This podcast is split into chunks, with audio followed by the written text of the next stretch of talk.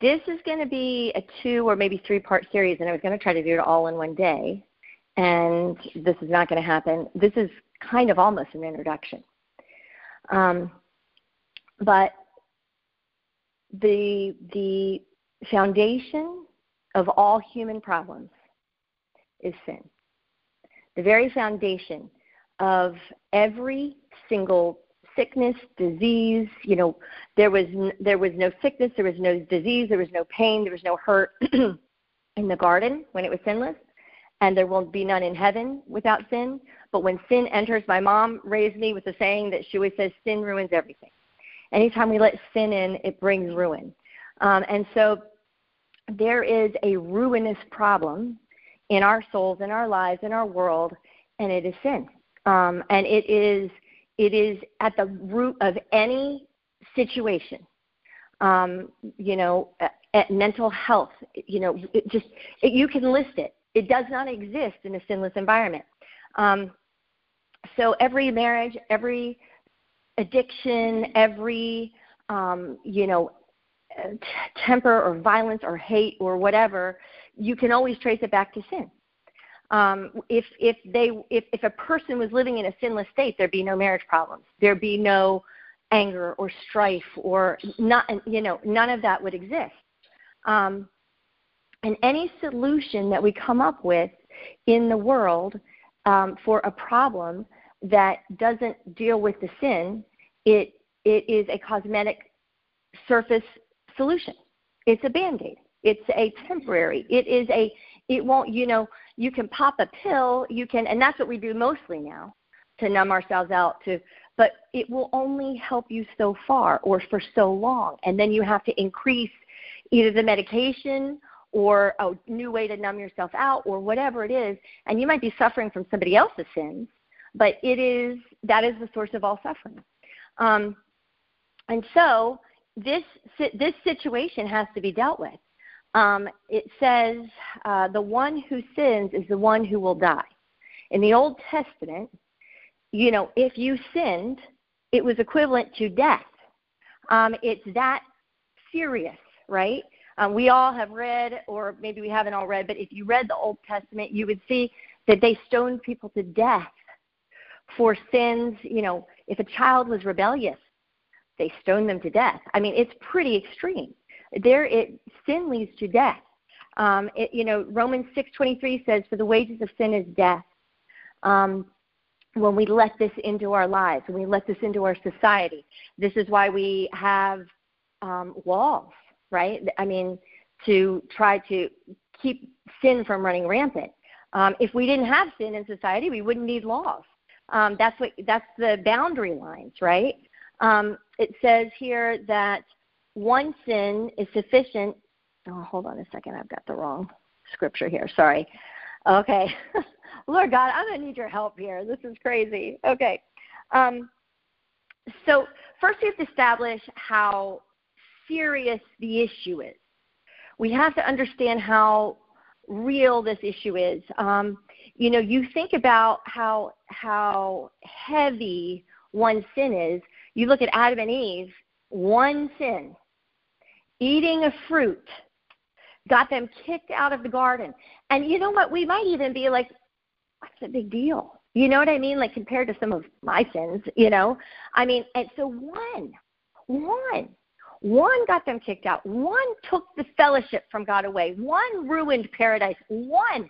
And I mean, I feel like I sin 23,000 times a day, you know, and just one. You know, so, and one that we might call minor. You know, we like to categorize sins. You know, we do, and so we call them minor.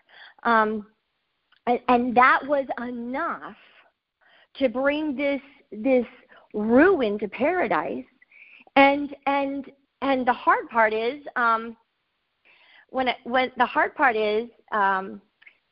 is that in Hebrews 9:22 it says, in fact, the law requires that nearly everything be cleansed with blood.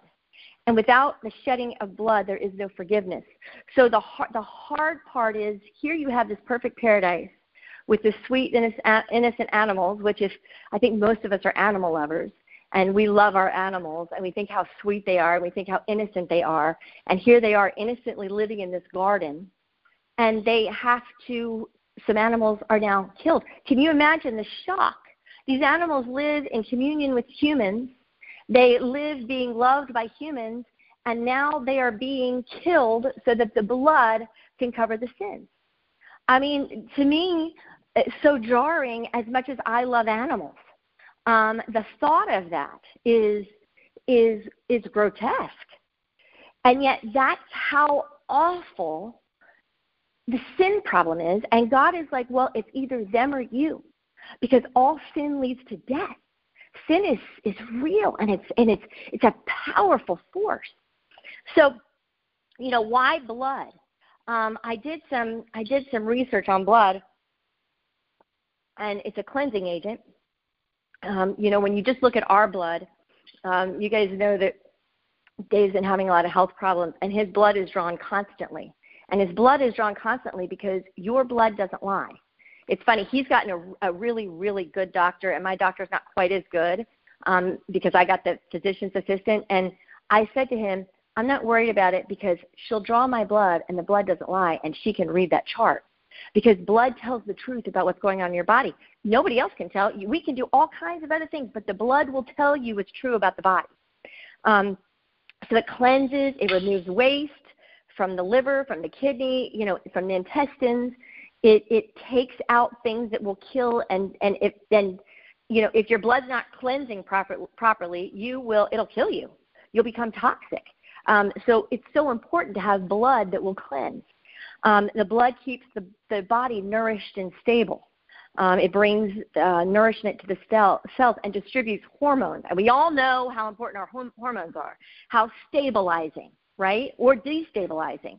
And this is, you know, and I'm going through this quickly because I've got a lot to say, but the blood of Jesus, the stabilizing factor, the way it keeps our emotions stable, and we're going to talk about this, the way it keeps our lives stable, and, of course, the cleansing factor. I mean, I didn't draw that conclusion. You guys know what I'm saying. I mean, so it makes us be able to breathe. It takes oxygen to the lungs and throughout our body. We get in situations where we don't even feel like we can breathe, but it is the blood of Jesus that gives us the breath of life. He is the breath of life. It says that in him we exist, we have our breath, we find our being in him. He is the breath of life. You know, you're seeing the importance of blood is what I'm trying to say. It keeps us balanced. It keeps our body temperature right.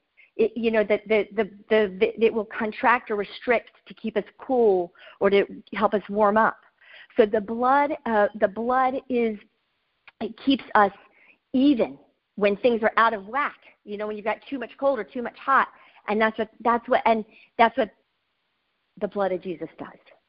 And when a blood vessel is damaged, all the blood cells rush to that damaged part to keep you from bleeding out and to cauterize and that's what the blood of Jesus does for us. And this is what I'm going to talk about today. And, you know, it's amazing because with all of the science and all of the unbelievable things we've been able to do with technology and everything else, no one can reproduce blood. With all of man's ingenuity, you cannot create the blood of life. You cannot create blood. It is the life-giving source. The scripture says in Leviticus 17:11, for the life of a creature is in the blood. I have given it to you to make atonement for yourselves on the altar. It is the blood that makes atonement for our lives. Blood is life. And what he was saying there is this blood of these innocent animals, which rips me up every time I think about it, that this innocent little furry animal is dying for me. If I were back then, or when I read about what they had to do back then, and I'm sure they were animal lovers like us, you know, and they had to do this to live, to stay in some type of fellowship with God. Atonement means to cover the sin. So they could never escape the sin. They could never be free of the sin. They could only cover it. But at least when God looked at them, he saw a covering. He still saw the sin. He just saw a covering. But the blood of a goat or a bull or a sheep, those were the things they killed, or a bird, was never powerful enough. The best it could do is cover. Something had to die, because sin is so serious that something had to die. And so because something had to die, at least there was some type of payment for this sin, and that would at least cover it, but you lived with it for the rest of your life. You just walked around with it on your back, covered. It was still there. It wasn't valuable enough. It says, and the problem is, like, why? Because God cannot fellowship with sin in any shape, form, or fashion. He cannot be in union with it. He cannot be in agreement with it. He cannot be associated with it. Righteousness makes him God. And I know that a lot of us have heard this, and so I need this to be the message that I have today. I just pray in the name of Jesus that we can strip away. I know I'm laying a foundation right now, but strip away the thing that you've heard over and over and over and over again. Because what I need to get to is the power of the situation. And I know that I'm saying things that you guys have heard before, except for the fact that we have to remember. We have to lay the foundation of remembrance so we can get to the other side. And so what we have to realize is that the only thing that would do, you know, when you think about it, Jesus' blood is God's blood. I mean, God's blood. So we all have a little bit of God's blood in us. Adam was given God's blood, right? He had no mother and no father. God gave him the blood. That was the first man.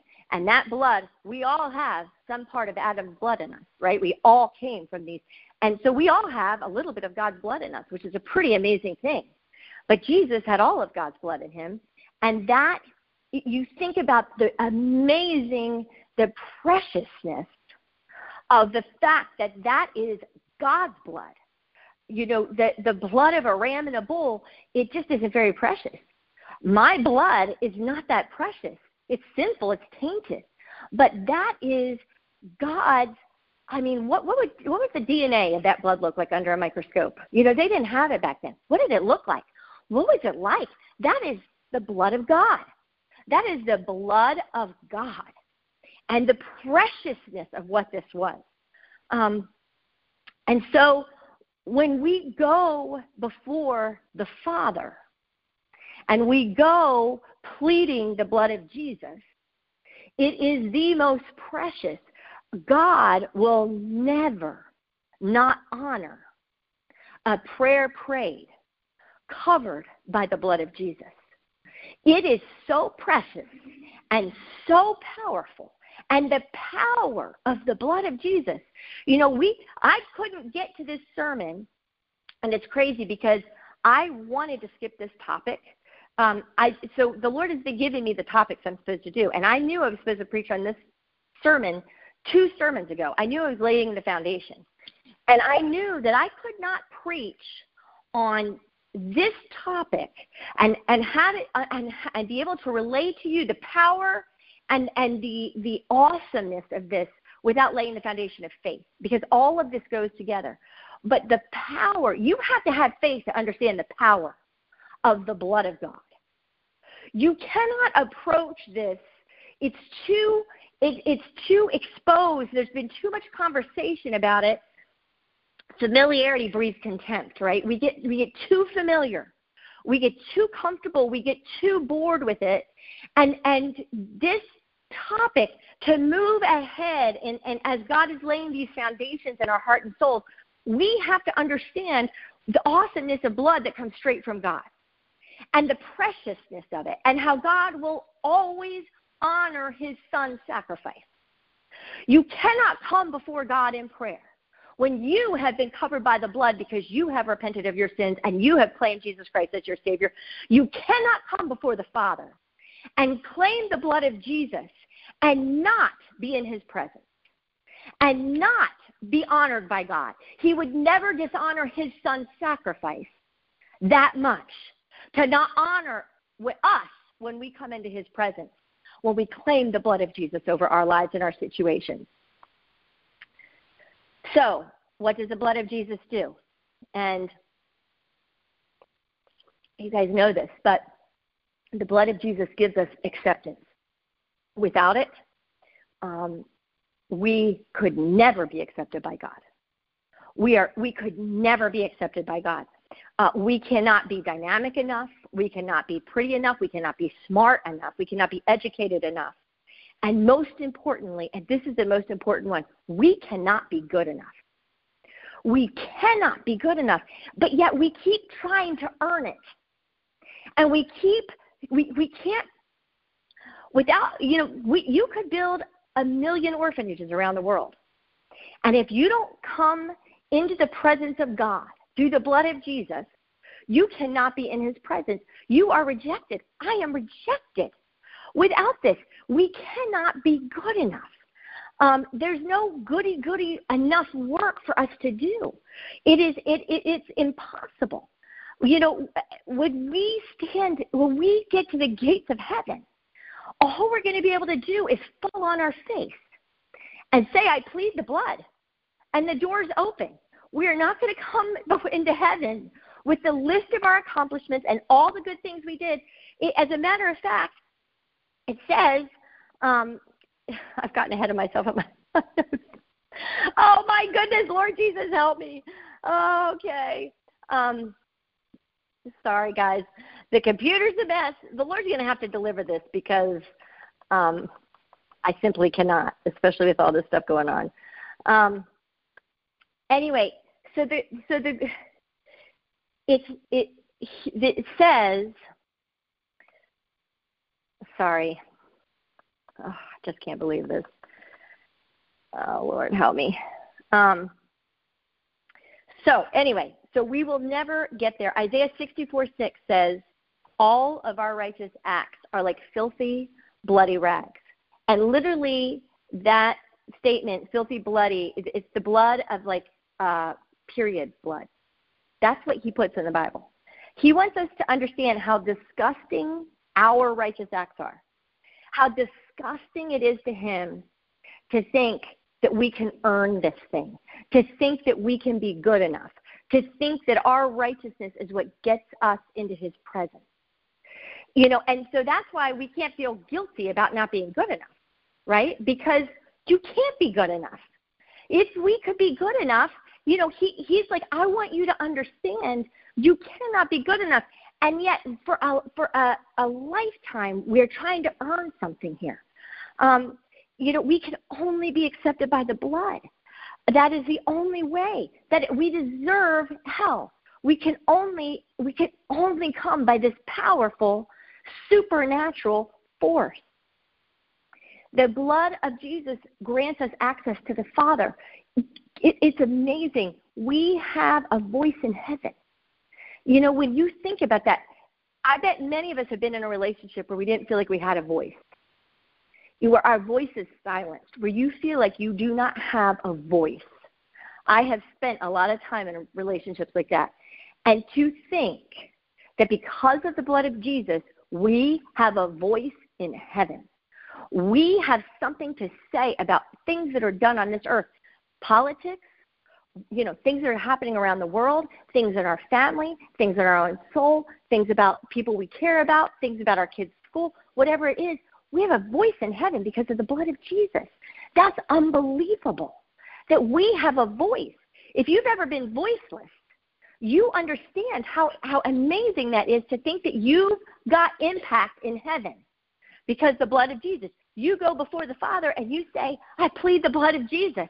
I come into your presence and I plead the blood of Jesus, and here I am, and you have access and you have a voice, and that's the only reason why. It's the only reason why.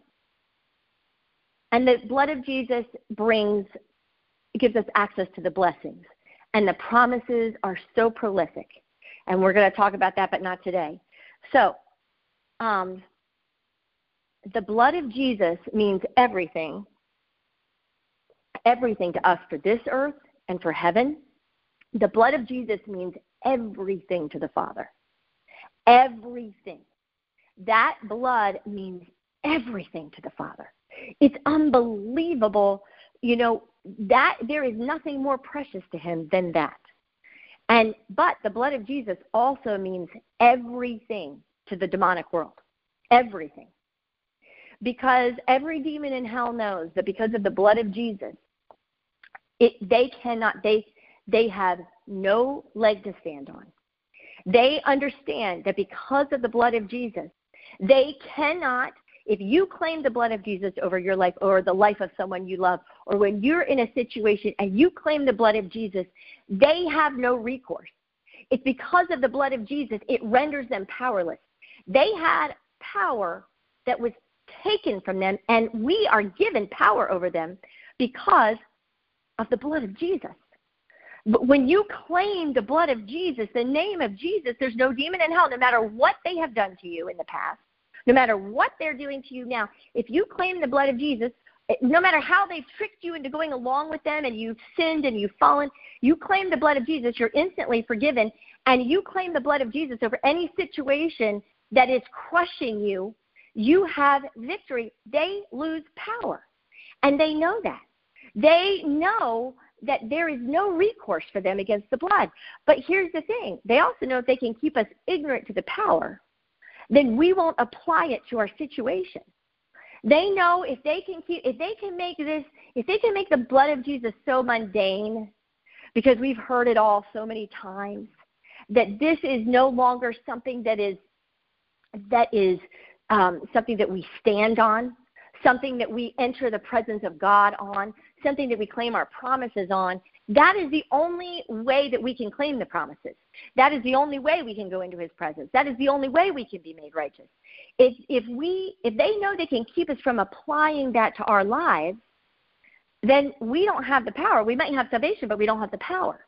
It is by understanding the instant access, the instant power, the instant authority that blood gives us.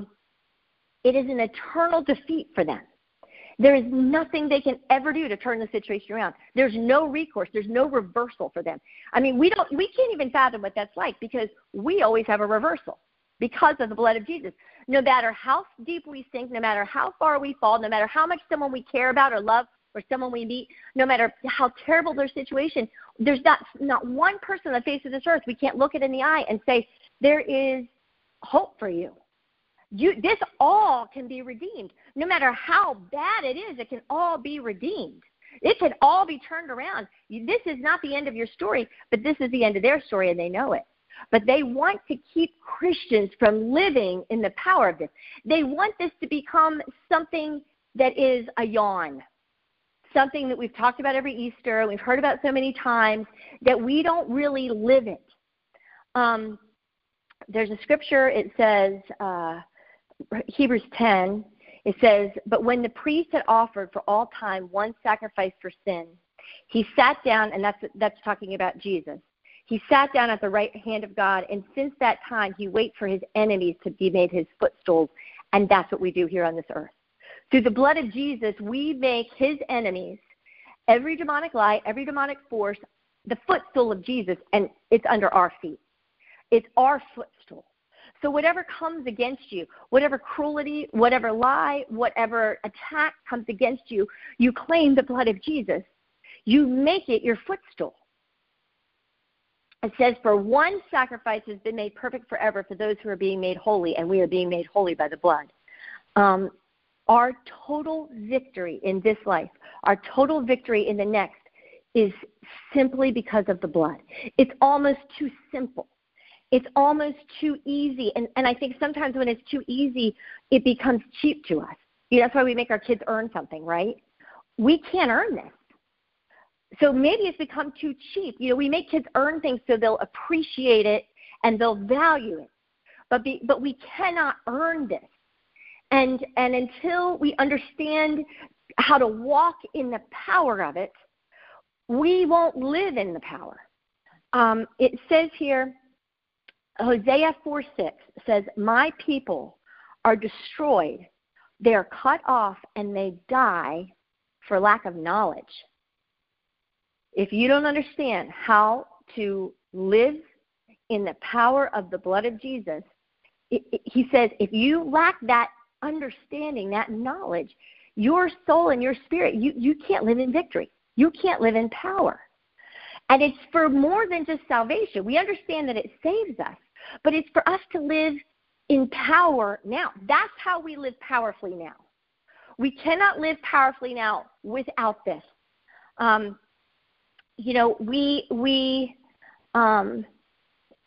It is imperative and vital that we understand that this is the only hope for mankind. This is the only hope for our situation. This is the only bridge between the Son of God and us.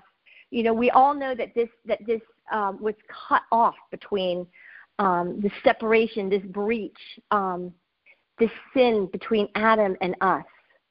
We all understand that there was no hope for there to be any relationship. You know, when we've all had relationships that just crumble, right, and fall apart, and there's just no hope. There's no way to reconnect. There's no way to have fellowship. There's no way to have love. There's no way to have – we were in a hopeless situation. We are in a hopeless situation. But in Revelation 5, it says, but no one in heaven or on earth or under the earth could open the scroll or even look inside it. The scroll is the redemption story. There was no way to even look into it. There was no way to even see it. There's no hope. And then he says, I wept and wept because no one was found who was worthy to open the scroll or look inside. And you think about it, we cannot be worthy.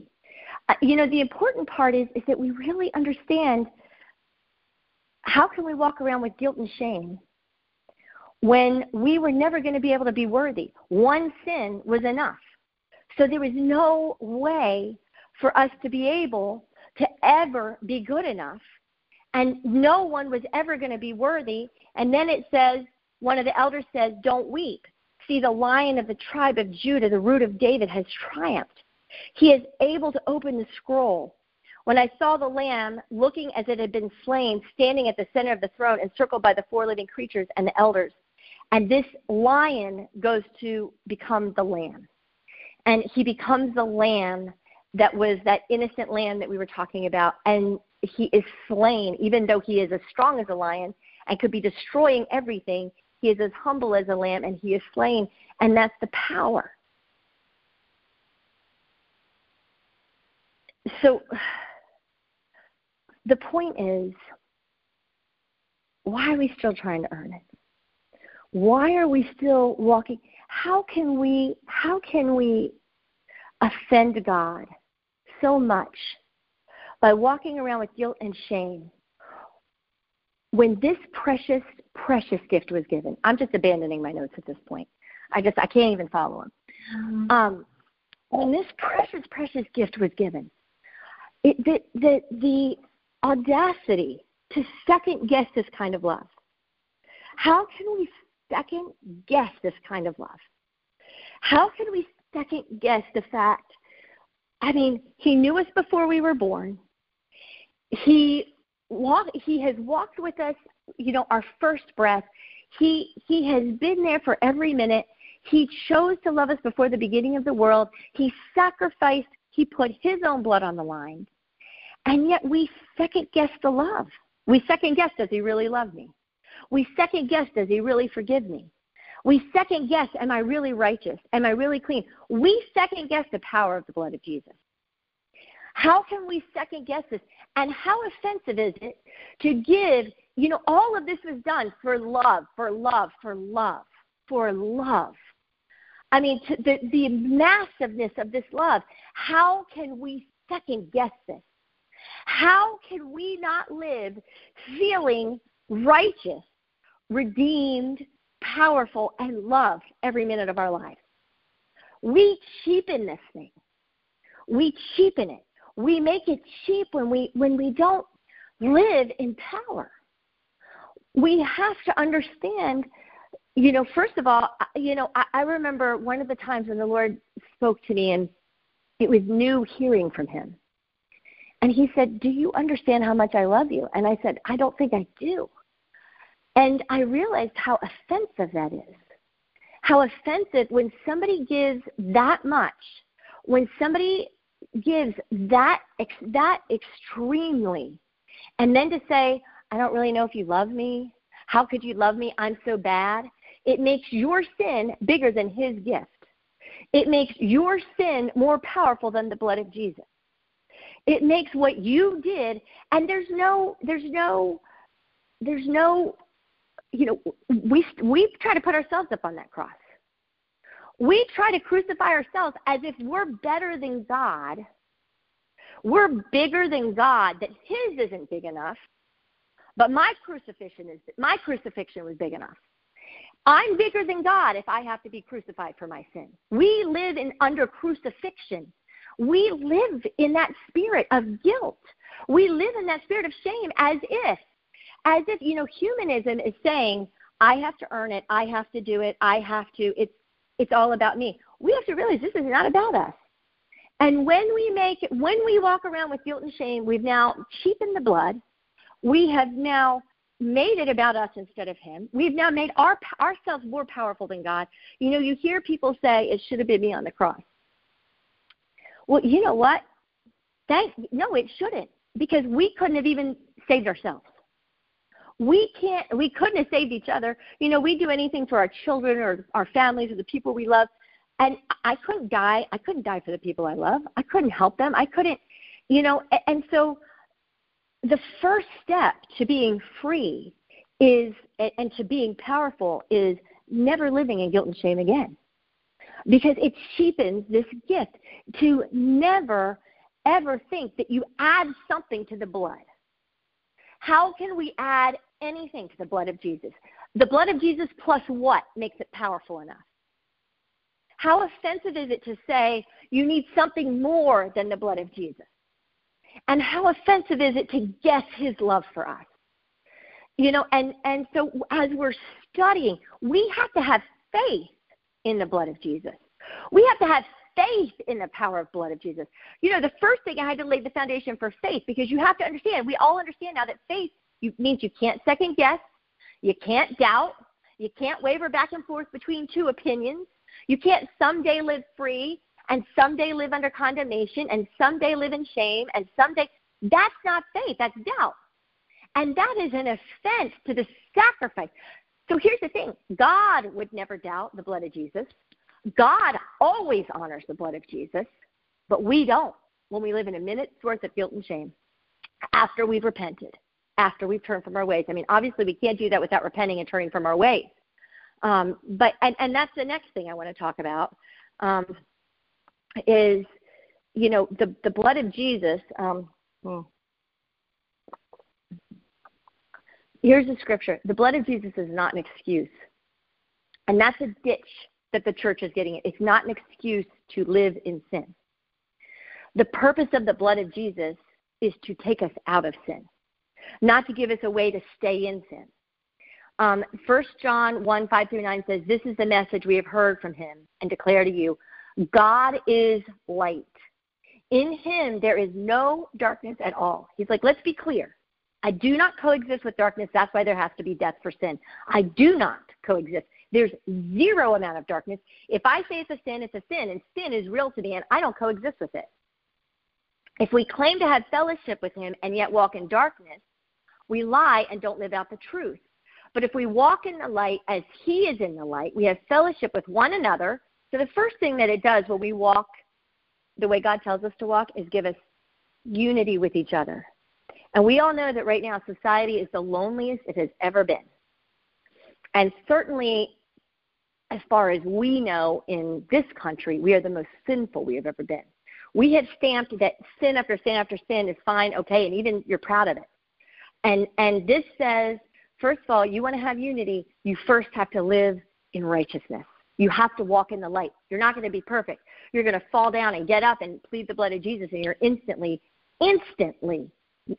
clothed in robes of righteousness. The second you say, Father, I repent. Help me not to do that again. Righteous, as if you never sinned. Because somewhere in my notes, which who knows what's gone on with my notes, But what I explained was what the blood of Jesus does is it removes sin. It absolutely takes the sin away. There is no sin. He will never see it again. He will never remember it again. He wants you to stop remembering it. He wants you to stop rehearsing it because he's over it. It's removed. It's remitted. The blood of animals could never do it. The blood of animals could never do that. But the blood of Jesus, gone. In a second, that fast. We, as Christians who have a sincere heart towards God, who really want to live for him, we shouldn't have 5 seconds of guilt. The second we realize we've made a sin, our hearts want to follow him. So we say, God, I just told a lie. Please forgive me. Help me to be fully truthful. In Jesus' name, amen. Clean, righteous. He'll never remember it again. It is not something you carry on your back. It is not something you rehearse all day long. But the other side of it is we have to be serious about not living in that stuff. He did not die so that we could then manipulate him and abuse his gift to say, I'm just going to, live however I want, and then I'm just going to plead the blood of Jesus, and then, it doesn't matter. I'm going to go ahead and go do this thing that I know. I'm going to go ahead and, gossip about this person and say these things I shouldn't do or, do this thing I shouldn't do, knowing that I can just, to manipulate something that precious, that valuable before God, to manipulate that. Are you kidding me? And that, and here, listen, it's kind of being taught that way. There is an apathy towards sin in the church, in this church age, as if, it's kind of shrugged off.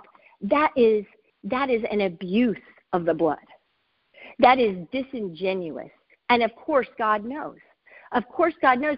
So, and that might be something that's been done. And so then you repent of it and then you're clean again.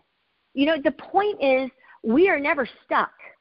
We are never stuck. We are never hopeless. The only hopeless ones are whatever demonic forces are out there. But we are never until our dying breath. But we have to understand that the blood of Jesus is a remedy for the sin problem. It's not allowance for it, and that's something that's happening. It is to remedy it. It is to help you resist it. It is to help you stand against it. It is to help you choose a different path. The blood of Jesus changes your want to. As you embrace it, as you say, Father, I have submitted my life to you, he changes your want to. And that's the power of the blood. So it is for us to never live in guilt, never live in shame, never live in condemnation, and not to continue to walk in sin, because sin is death. He loves us too much to leave us where he found us. He comes to us, listen, he comes to us in the darkest, most filthy place. He doesn't care how filthy we are. He will come to us as we are. But he loves us far too much to leave us there. He will never, ever leave us there. The power of the blood of Jesus is to change our want to. And to understand it's to change remove the guilt and shame, and then to change the desire for it and to turn us from it. And that is that, we just have to understand that the Father and the Son and the Holy Spirit hate sin so much that they chose to eradicate it through a violent death of the shedding of their own blood. They're one, right? So the Father, the Son, and the Holy Spirit shed their blood. They hate sin so much. That is a violent hating of sin, to eradicate it through such an abusive, cruel, torturous death. That is a very serious hate of something, right? The Bible says over and over and over and over again in Scripture how much God hates sin. So we can never minimize it. We can never shrug it off. And the beauty of it, the power of the blood of Jesus, it delivers us from it. But it doesn't make us stay there. And when we stay there, it means we're not applying it. We're not living in it. And that's the important part of understanding how to do this. Hebrews 12:1-2 says, therefore, since we are surrounded by such a great cloud of witnesses, let us throw off everything that hinders and the sin that so easily entangles, because sin drags you down into the pit of hell. Sin will bring death into your, sin is death. It will always bring death to something, a relationship, your health, your finances, if you are participating with it, it will bring death to something. And so it entangles us, it drags us down. And so it says, let us run with perseverance the race marked out for us, fixing our eyes on Jesus, the pioneer and perfecter of our faith. For the joy set before him, he endured the cross, scorning its shame. And scorning its shame, that's so important. He scorned the shame so we could scorn the shame. We scorn shame. And to ever live in it for a minute. We can talk about the most awful things we've ever done and feel no shame. It's a testimony to the greatness of God. It's a testimony to the power of the blood. We scorn shame. We scorn it. We're like, you are powerless here. You have lost all your power.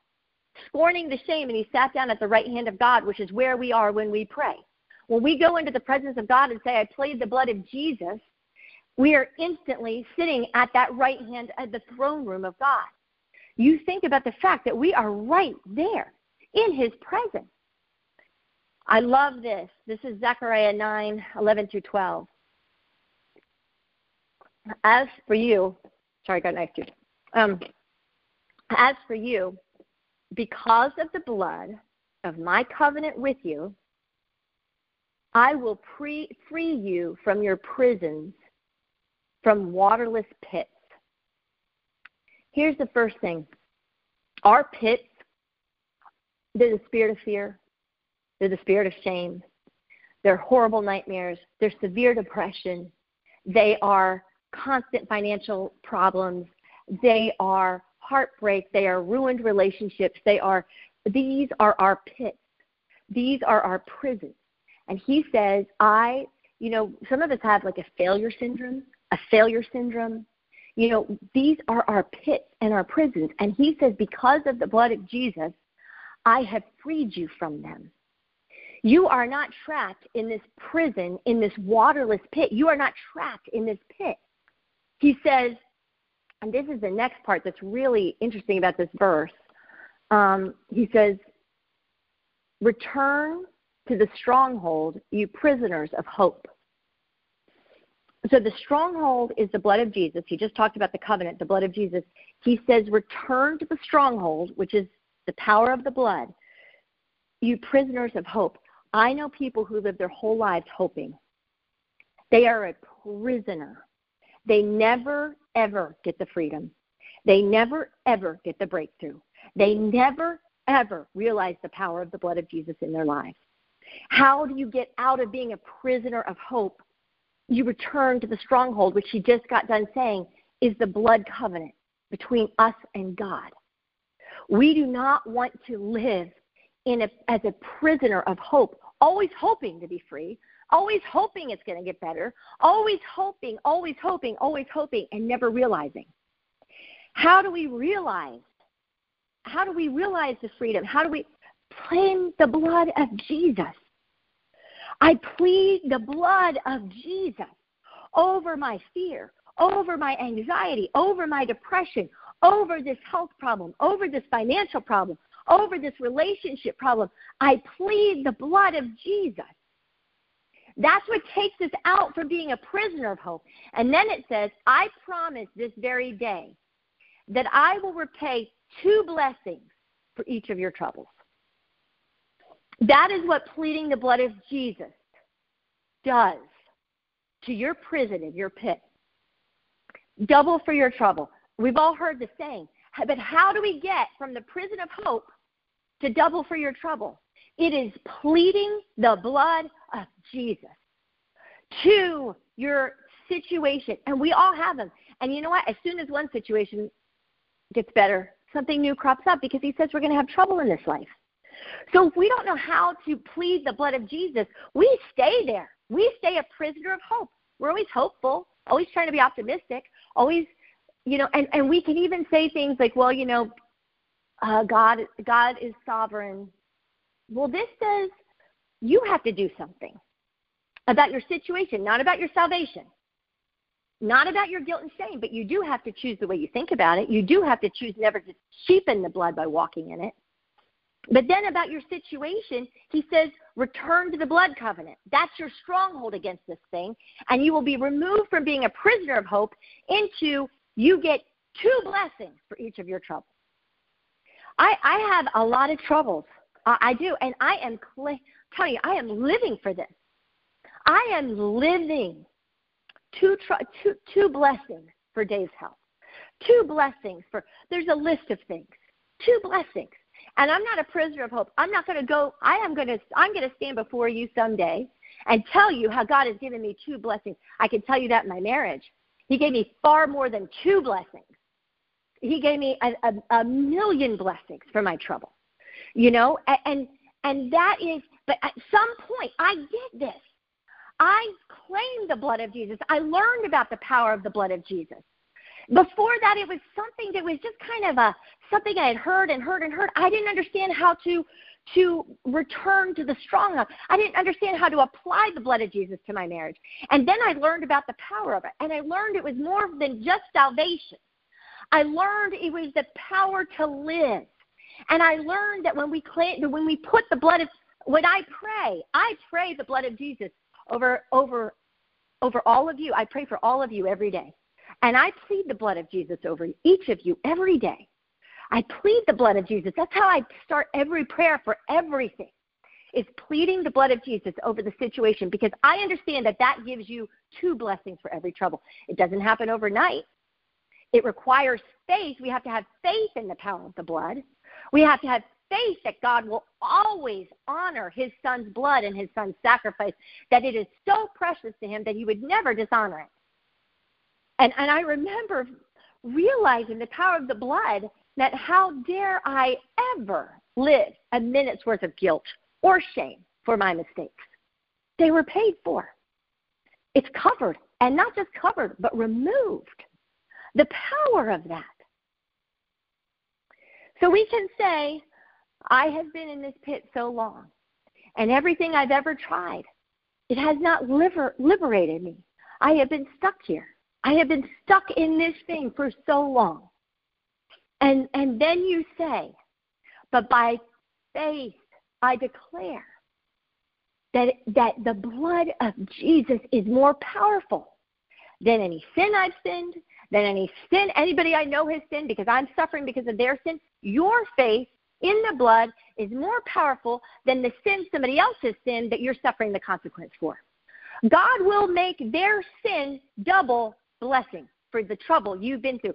The blood of Jesus cancels out all sin from anybody, anywhere, anytime. And we can receive a double blessing for whatever trouble we have suffered through claiming the blood of Jesus over our situation. There is no pit that you will ever stay stuck in if you claim the blood of Jesus over that situation. It is impossible, because God cannot break his own word. It is impossible.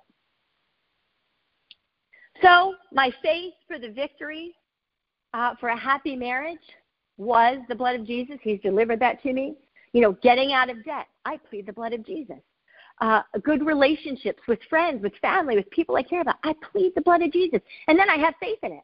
I don't worry about it. I don't carry it. I plead the blood of Jesus. Being able to forgive somebody else, I plead the blood of Jesus. I have faith in it. Faith for peace of mind. My goodness, hardly anybody has peace of mind. You know, we're dealing with, you know, Lisa and I, our kids go to the same school, and it's a Christian school, and there is a tremendous amount of depression and suicide in that school. Young kids. This is middle school. And I'm shocked at what I hear. And I say to Reagan, honey, they don't understand the power of the blood of Jesus. They go to a Christian school, they hear it, but they don't know how to live it.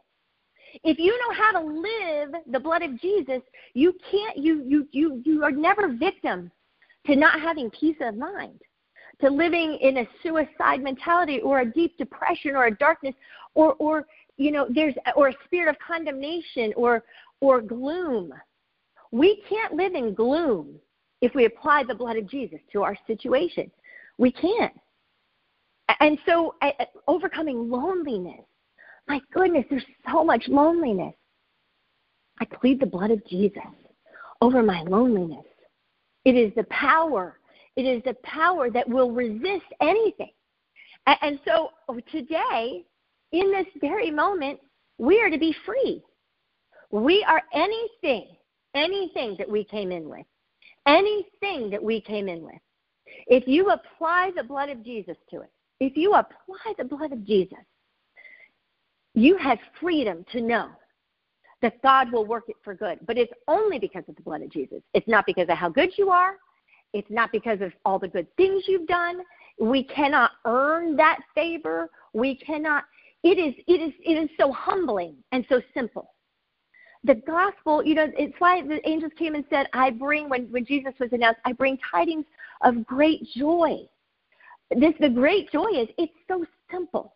You just say, the blood of Jesus is so powerful, there is nothing that can stand against it. And God has promised in the New Testament that all things will work together for good to those who love him and are called.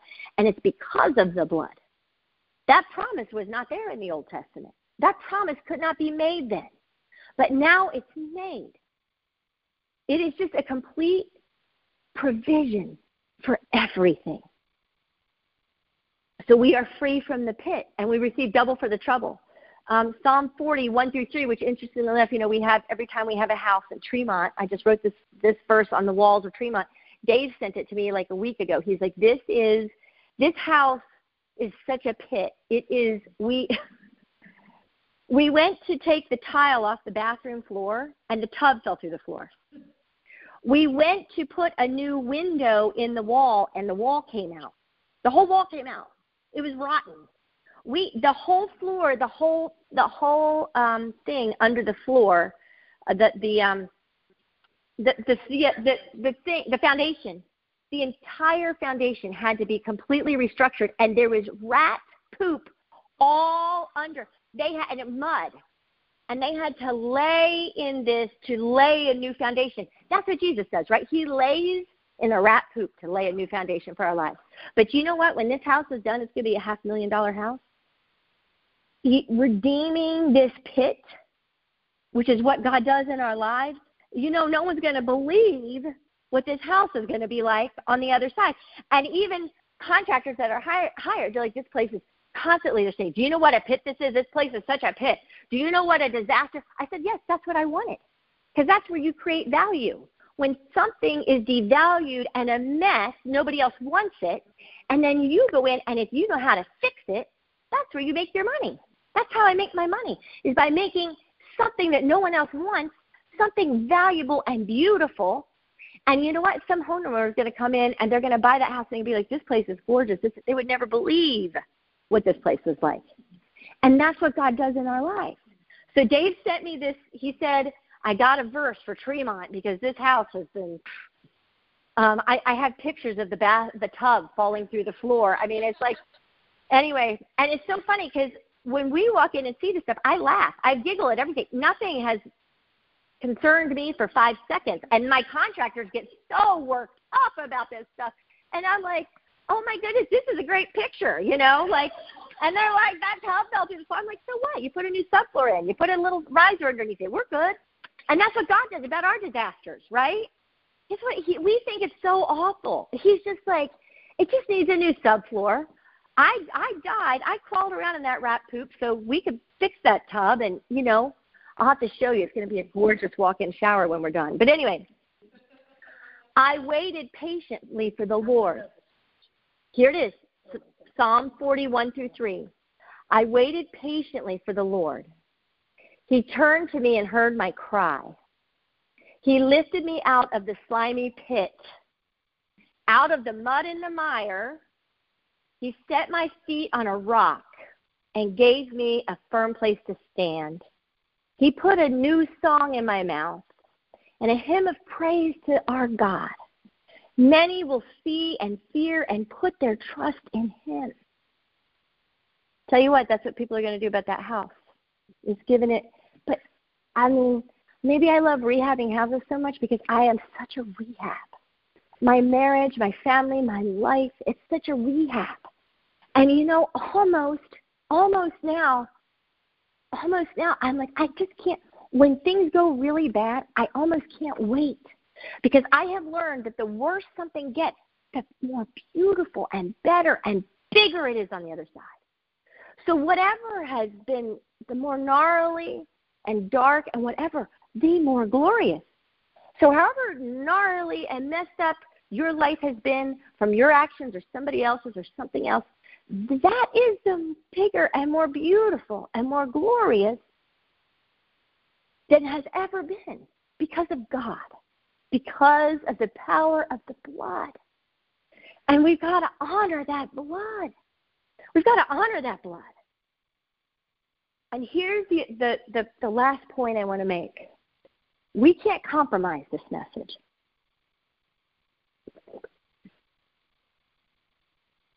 And there's a lot of that. Multiple ways to God, however you want to get there. They got to heaven because they're a good person. We really established the fact that we can't be good enough.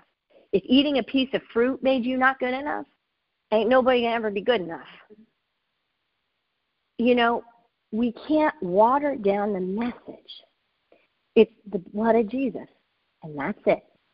There's no Buddha that can get you there. There's no Muhammad that can get you there. There's no other way to, you know, it is humanism. It is arrogant to say that there is another way, when God would send and shed his own blood, when he would have his beard plucked out. I mean, I can't even fathom that. There were 7 stations where Jesus shed his blood, and they were so grotesque, I can't handle it. So I was going to talk about it, but I just can't handle it. But 7 stations where he was whipped, where his beard was plucked out, where all these awful, horrific, torturous, cruel things happened to him. And each place he shed the blood of God. And so what are we going to do with this gift so big? We got to do more with it than just choose not to live in guilt and shame. And we've got to do more than just apply it to our situation, which we need to. But first of all, I've got a call coming in. But first of all, we've got to refuse to compromise the message. How can we water down something this powerful? How dare we? How dare we water down a sacrifice this great? How could we? You know, when we water it down, and I'm going to see if I can find where I wrote this. When we water down the message, when we let the message be watered down, when we go along with that, it's because we're afraid of being rejected. Something we've talked about. We're afraid of people not liking us. We're afraid of what they'll say. We're afraid of... We compromise in order to conform. And I can't imagine how that must make Jesus and God and the Holy Spirit feel in light of their sacrifice. But we do it so that we will find acceptance. And we know this because I've said this. Anytime you conform and anytime you compromise to get acceptance, you set yourself up to be used and abused. And anytime we are willing to conform, and anytime we are willing to compromise truth, I mean, obviously we compromise in life, but the truth of God is what I'm talking about. You will be used, and you will be abused.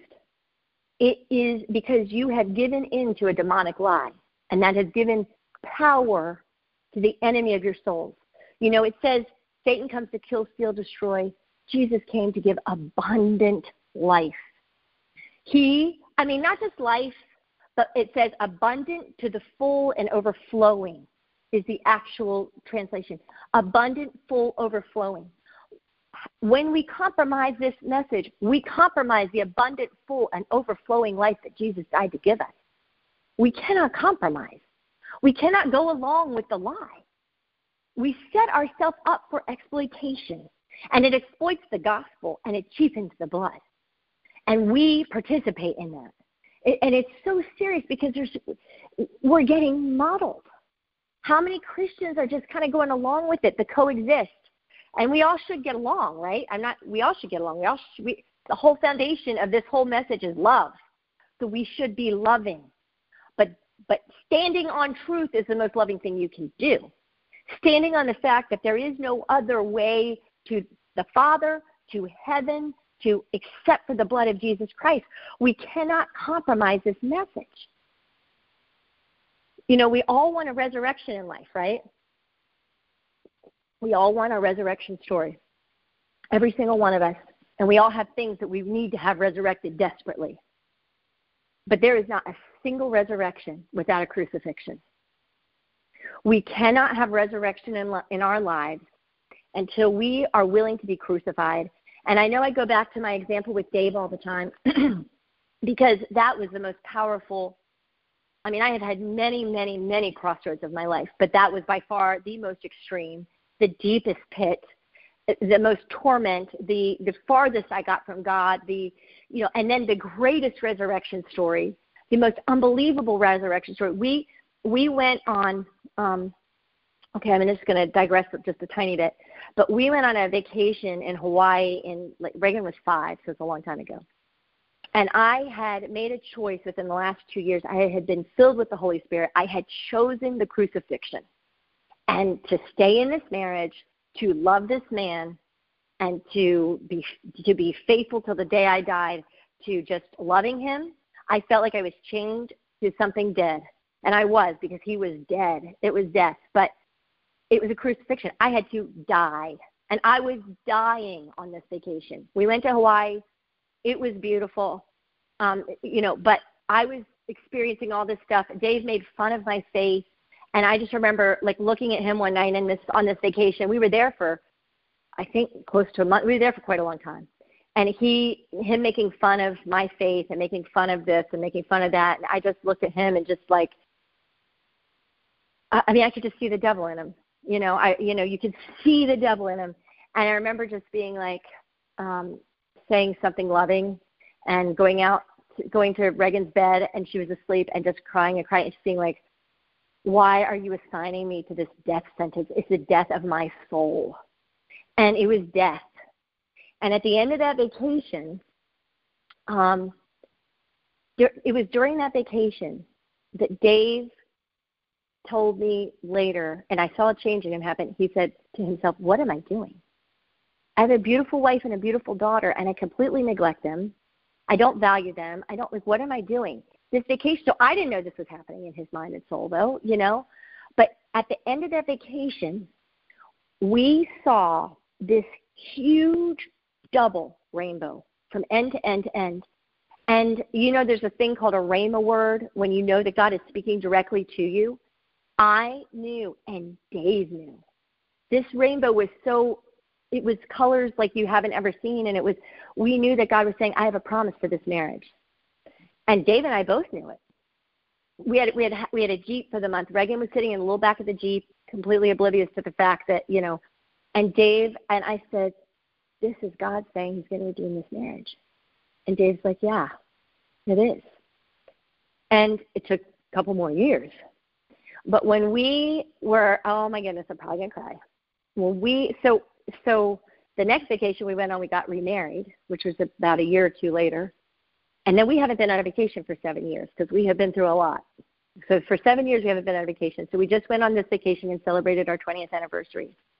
And it was the best week we've ever had together. And Dave's even still sick. So, we didn't do a lot. But we just enjoyed each other so much, and we relaxed and we talked and we slowed down, and everything was perfect. Everything that could line up, lined up, and we just knew God was blessing us, and it was amazing. And the end of that vacation, we got lost. It's a long story. We got rerouted, and it's a long story. But we were going from Venice back to Rome because we had to fly out of Rome. And I had been reading because I was bored, so I was reading the best small towns between Rome and Venice. And the first one I read, I'm like, oh, this town sounds amazing. Because we've been to Italy a couple times. We're like, we'll definitely come back. We just love that place. So I'm like, when we come back, I want to go to this town. Well, then the GPS told us there was an accident. So we followed the GPS. And then when we drove over the road when there was supposed to be an accident, there was no accident. And just when Dave said, there's no accident, we should turn around. Just when he said that, I saw the sign. I said, Dave, that's the name of that town I just read about. I read about it like an hour earlier. So he was like, let's go. It's like we're being led there. So we went up, and it was magical, and I won't take time to, it was just a magical town. I mean, it was built in like the 1100s, big walls and a castle and all this stuff, and so we walked around, and then we had this dinner in this grotto that went way, way, way down into the earth, and then you went down into the earth, it's like 20, 30-foot ceilings, and then just, and my favorite is tiramisu. As a matter of fact, I brought one of my best friends to Christ over a tiramisu dessert, and I was having tiramisu in her favor all over, Italy. So it was my last tiramisu, and it was the best one in Italy.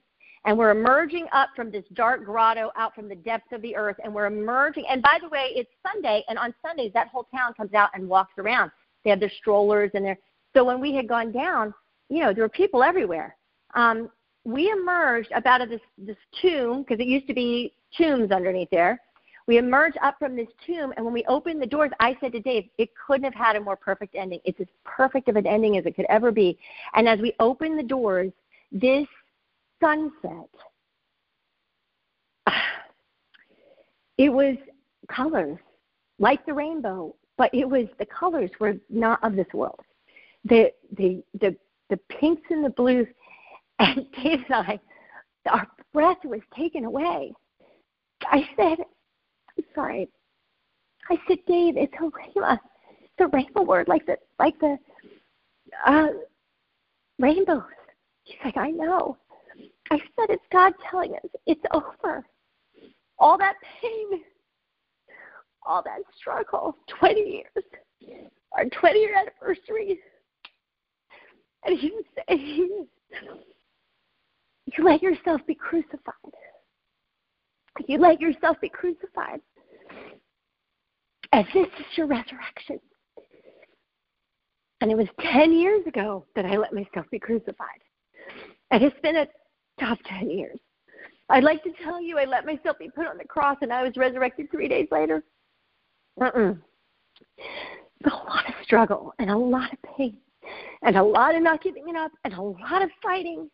And not just for my marriage, but for this ministry was established since then. I can't tell you how many people have come to Christ or been filled with the Spirit or been healed or been set free from demonic oppression. A lot has happened in those 10 years. And we knew in that moment, God was like, it's been a long 10 years, but it's going to start turning around because you let yourself be crucified. And then comes the resurrection.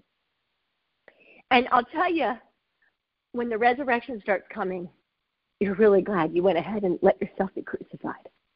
You don't regret the sacrifice. You don't regret trusting the blood of Jesus enough to redeem the thing you're having to lay down. You don't regret it. It says, weeping may endure for a night, but joy comes in the morning. And weeping might endure for night. I don't know. I'd like to count how many nights are in 10 years. Well, 365 times 10, so 3,650 nights. And I would not know how to count the tears I have cried in those 10 years, the things that have gone wrong, the things, and I can't tell you, I have come back to this principle. The way that Satan has tried to remind me of my mistakes, can I tell you, it is impossible for me to feel guilty or ashamed of myself for the things. I hate what I did. I hate my sins. I hate them. But it's impossible. I scorn the shame. I can't feel it. I don't feel it at all. I hate it. But it is. And so I'm just saying, I'm wanting to get to this last part here. I am just saying you have to be crucified in order to be resurrected. I don't know if that's my phone or, do we know where it is? So this is the thing. I had made a choice. When I discovered the truth about the blood, something more than a Sunday school felt board thing, but something that was powerful to every situation in my life, when I discovered, I said, this is too costly. This is too precious. And I'm not going to waste it.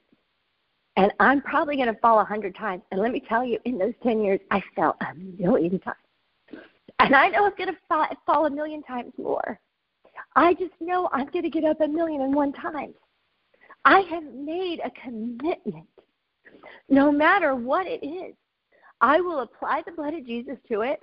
I will trust the power of the blood of Jesus. I won't waste it. I won't waste it. And I also will not be ashamed of it. I will be bold for it. I don't care who defriends me, dislikes me, disinvites me. I can't be silent. And the first one was my husband. I had to be okay with him being, scorning me, making fun of me, whatever. It was, and it so often boils down to people, what people think. You know what I decided when I realized how precious, how great the love the Father was for me, who loved me that much. He knew when I was formed in this woman's womb the sins I was going to commit and the ways I was going to fail, and he loved me anyway, and he died for me anyway, and he covered that. I was like, you know what? Whoever is disliking me, disinviting me, defriending me, they didn't die for me. They didn't love me before I was formed in her womb. They weren't there for my first breath. As a matter of fact, I'm on God's mind right now. I'm always on his mind.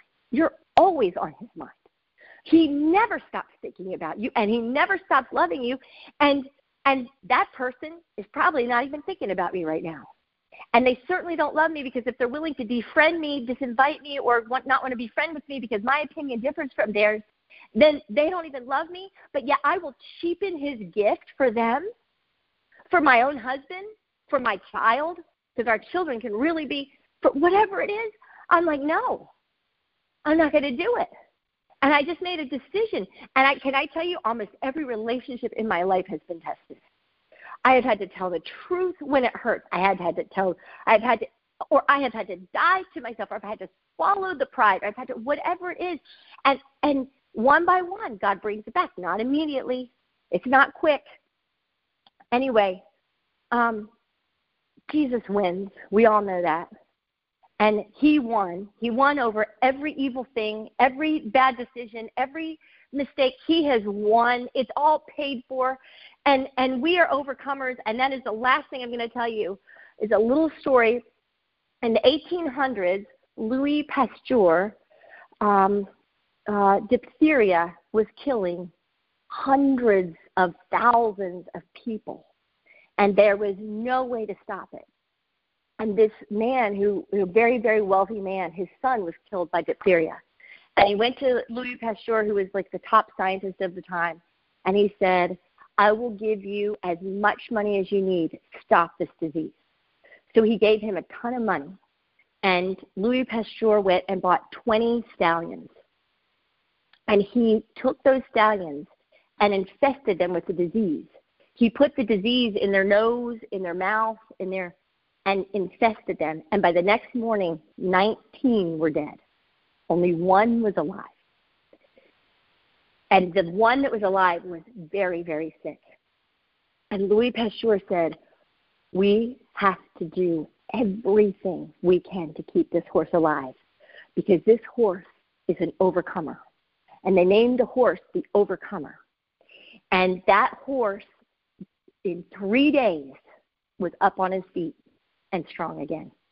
And on the third day, which interestingly enough, 3 days in the tomb, interestingly enough, the third day, Louis Pasteur went and took the blood of this overcomer horse and made it into a serum. And there were 300 sick children on their deathbeds in the hospital, and took that serum and gave that serum to those children.